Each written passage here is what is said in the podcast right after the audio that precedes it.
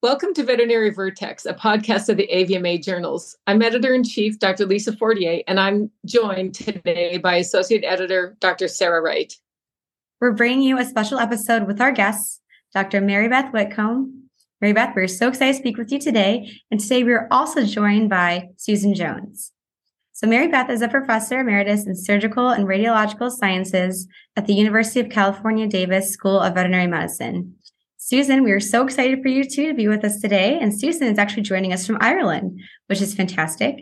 And she is a diplomat of the American College of Sports Medicine and Rehabilitation and currently runs a referral ultrasound and sports medicine service in Melbourne. In this episode, we're going to talk about their manuscript, Ultrasonic Diagnosis of Femoral Fractures in Large Animals. Doctors Whitcomb and Jones, thank you so much again for being here. Thank you. Thank you. All right, let's dive right in. So Mary Beth, I'm going to ask you the first question. You mentioned in your manuscript that femoral fractures are often catastrophic in large animals. How does ultrasonography provide an alternative to radiography for definitive diagnosis in these cases? Oh, ultrasound has the advantage of being highly portable. I mean, radiography is as well. The problem is, is um, taking a, a, a radiograph of the femoral region in these large animals is pretty challenging in the field. It's challenging in a, a referral hospital that has all the tools at their disposal as well. So ultrasound's pretty handy that you can break it out and use it almost like, you know, when we use it for uh, detection of pelvic fractures too.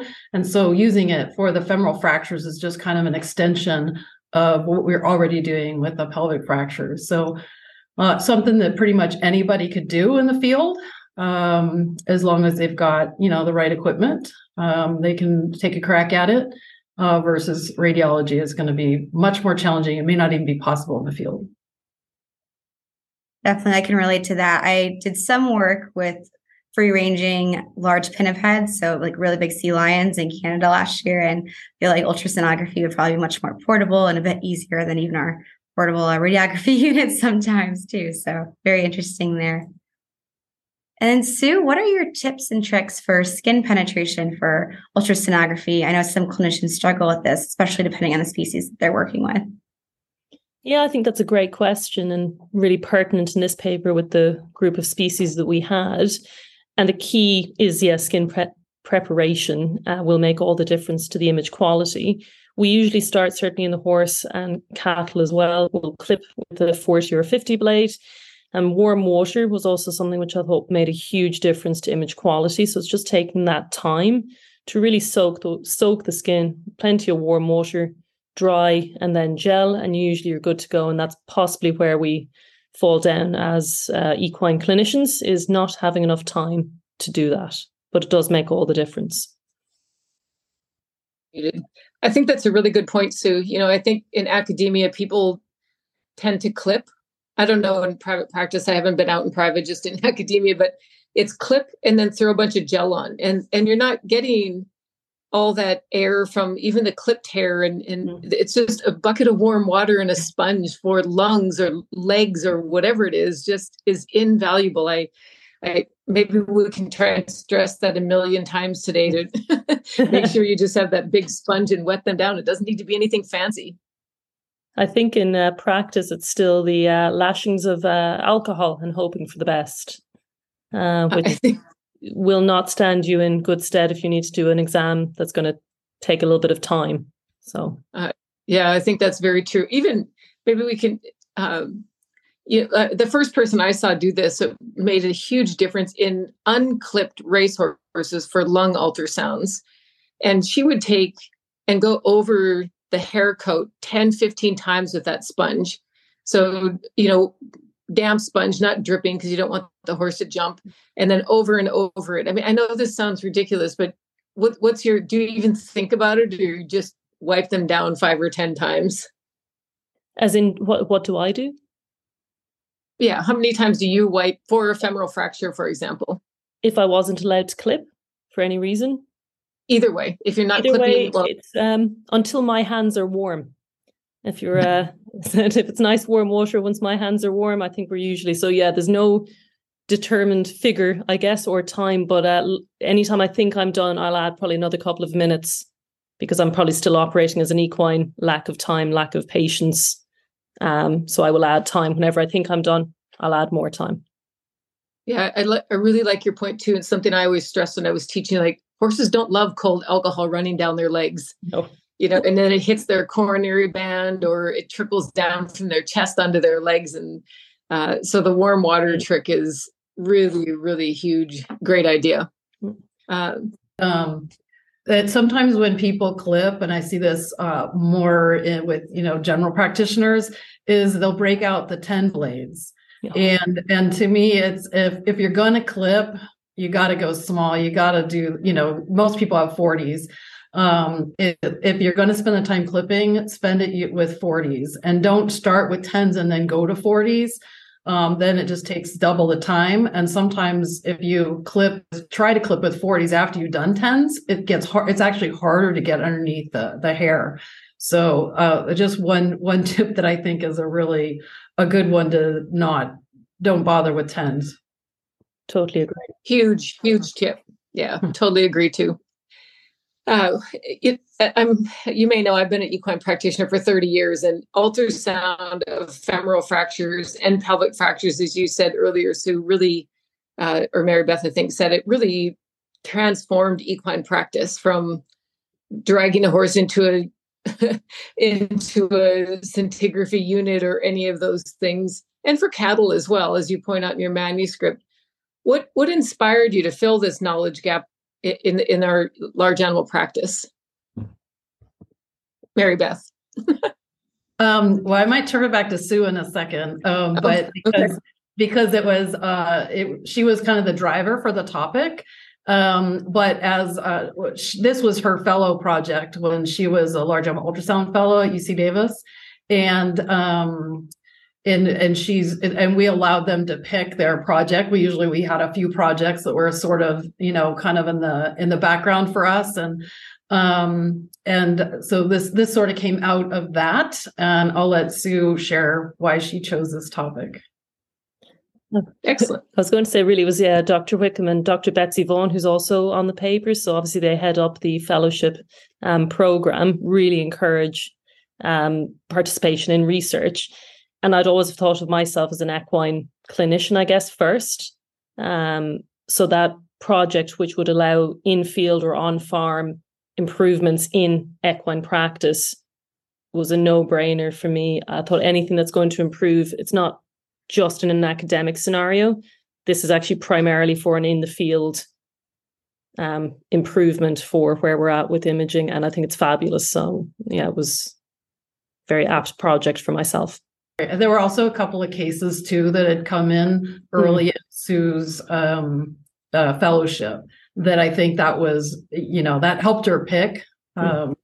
you know, with exactly. I totally I mean, I remember her saying exactly what she just said, but it, I think it was also seeing those two cases, at least two uh, yeah. during the fellowship uh, really inspired her as well.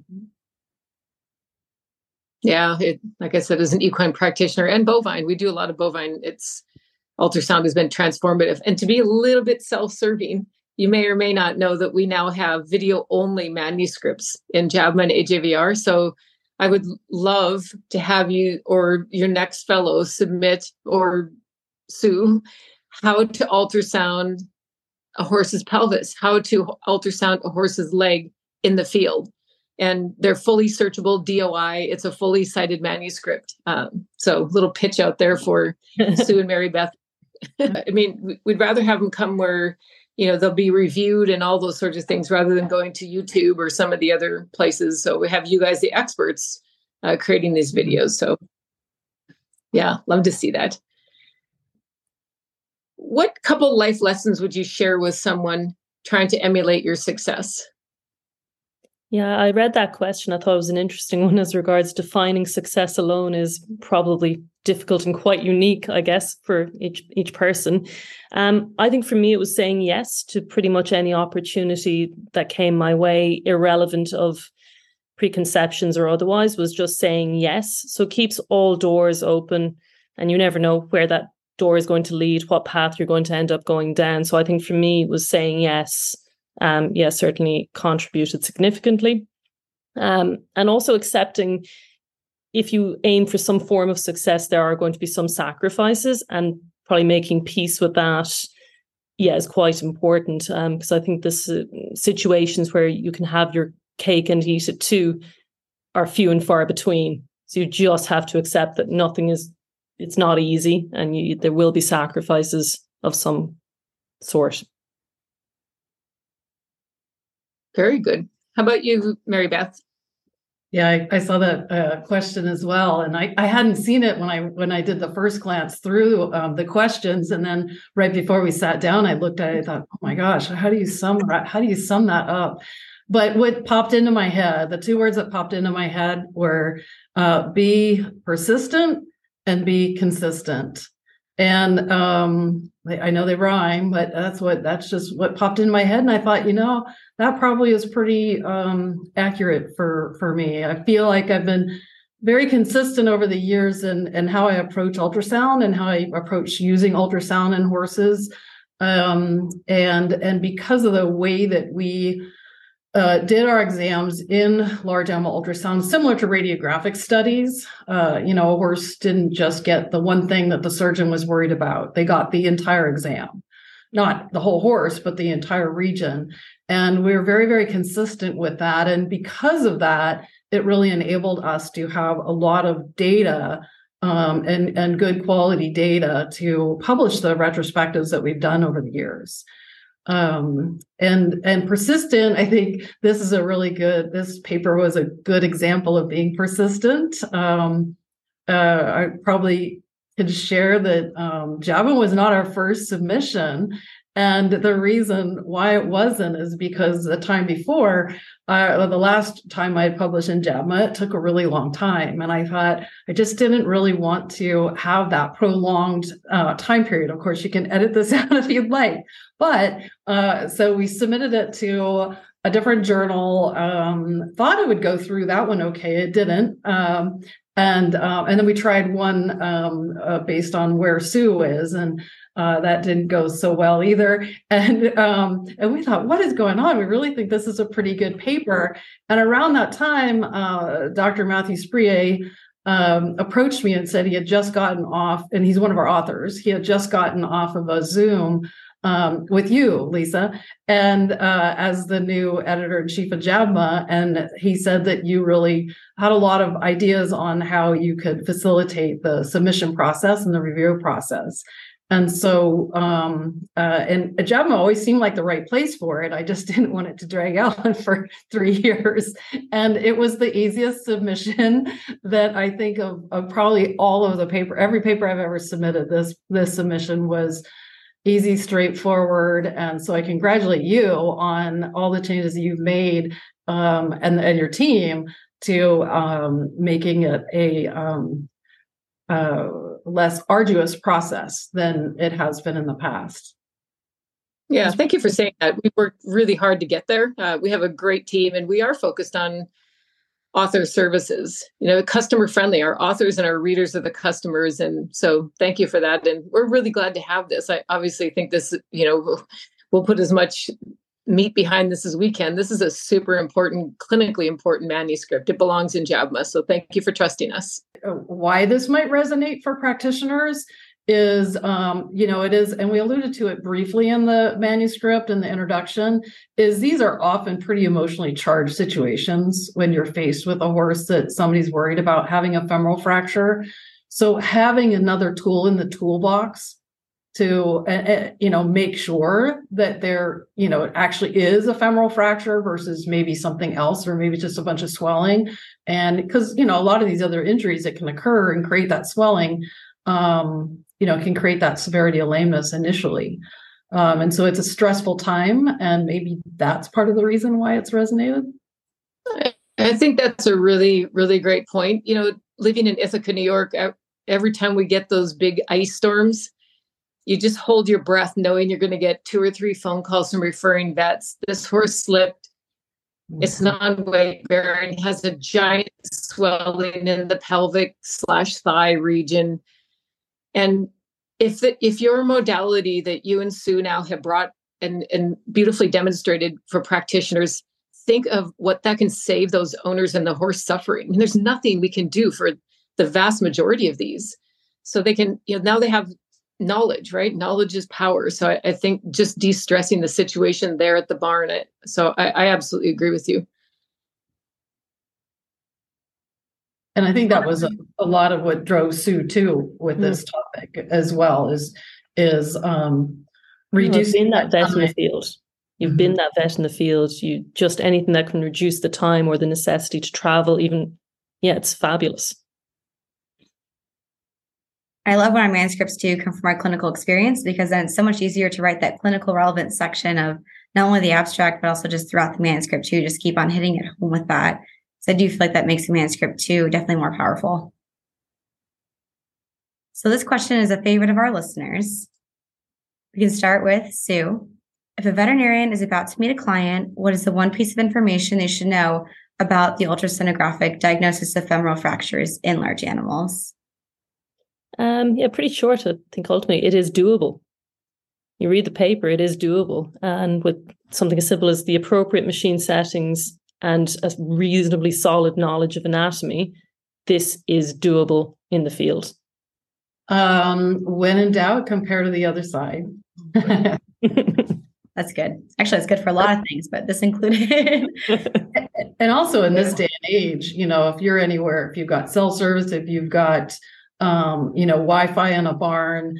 Uh, there's, you know, there's so many opportunities if you're out there to reach out, you know, phone a friend um, mm. who who might have more experience, or, you know, um, you know, you can even FaceTime sometimes, and and it works quite well to help. And again, again, anything, if it's your first femur that you've ever done, it might be stressful because it's your first femur you've ever done. Um, so I, I would say the, the other piece of advice I would give is, um, you know, whenever you can, you know, run a probe down, down the femur, um, you know, in, in a normal horse when you're not stressed about it. Yeah. Really great advice. Uh, then we go even a little bit, just more personal and, and fun for our listeners. Uh, Mary Beth, what is the oldest or the most interesting thing in your desk drawer? And then we'll get Susan.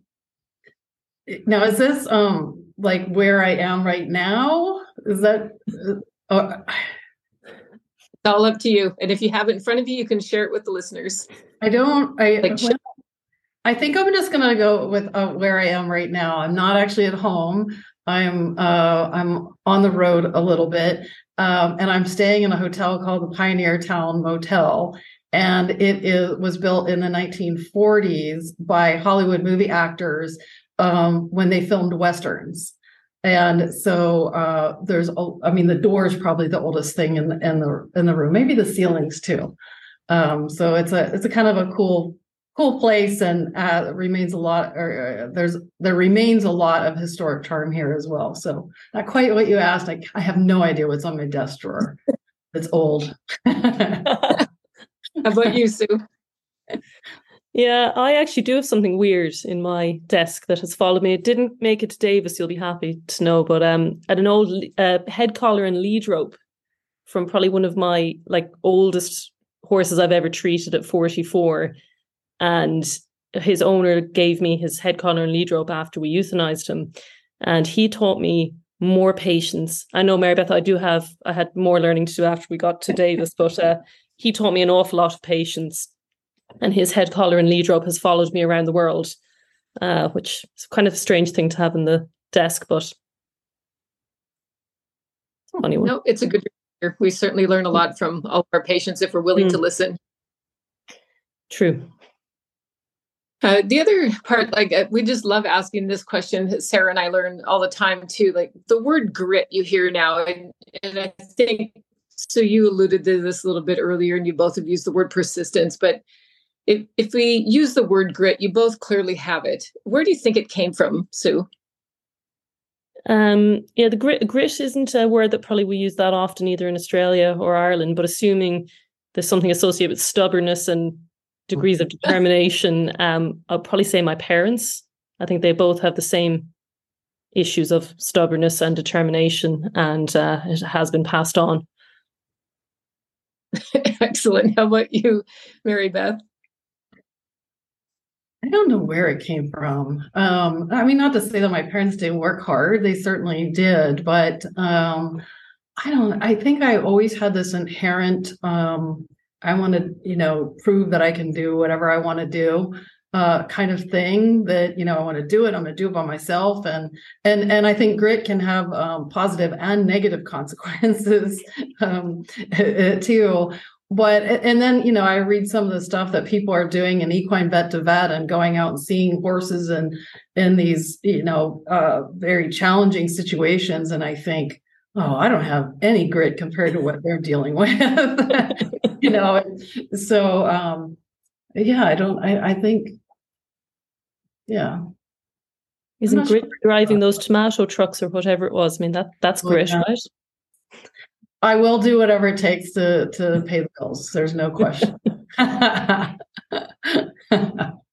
Sue's referring to um, that I I actually have a commercial driver's license, and throughout vet school, to make money in the summers, you as student they would hire students and train them to drive the big rigs and bring the tomatoes from the field to the canneries, and it was great summer money. Yeah, it's a good story. I haven't done it in a long time. Still grit, I assume. It is a little gritty. Well, thank you both again for being here today and sharing the story of this manuscript with our listeners. We just really appreciate your time and also your contribution as well to J A V M A. Thanks so much for having us. But before we end, we wanted to also thank the contributions of all of our co-authors, as well as the owners of the horses and um, and the referring veterinarians who sent them in as well. We really appreciate uh, all of their efforts. We couldn't have um, we couldn't have published this paper without them. You can read Doctors Whitcomb and Jones's manuscript in October twenty twenty-two print J A V M A or on our journal website. I'm Doctor Sarah Wright with Doctor Lisa Fortier. We want to thank each of you for joining us on this episode of the Veterinary Vertex podcast. We love sharing cutting-edge veterinary research with you. We want to hear from you. Be sure to leave us a rating and review on Apple Podcasts or whatever platform you listen to. Until next time, take care and we'll see you soon.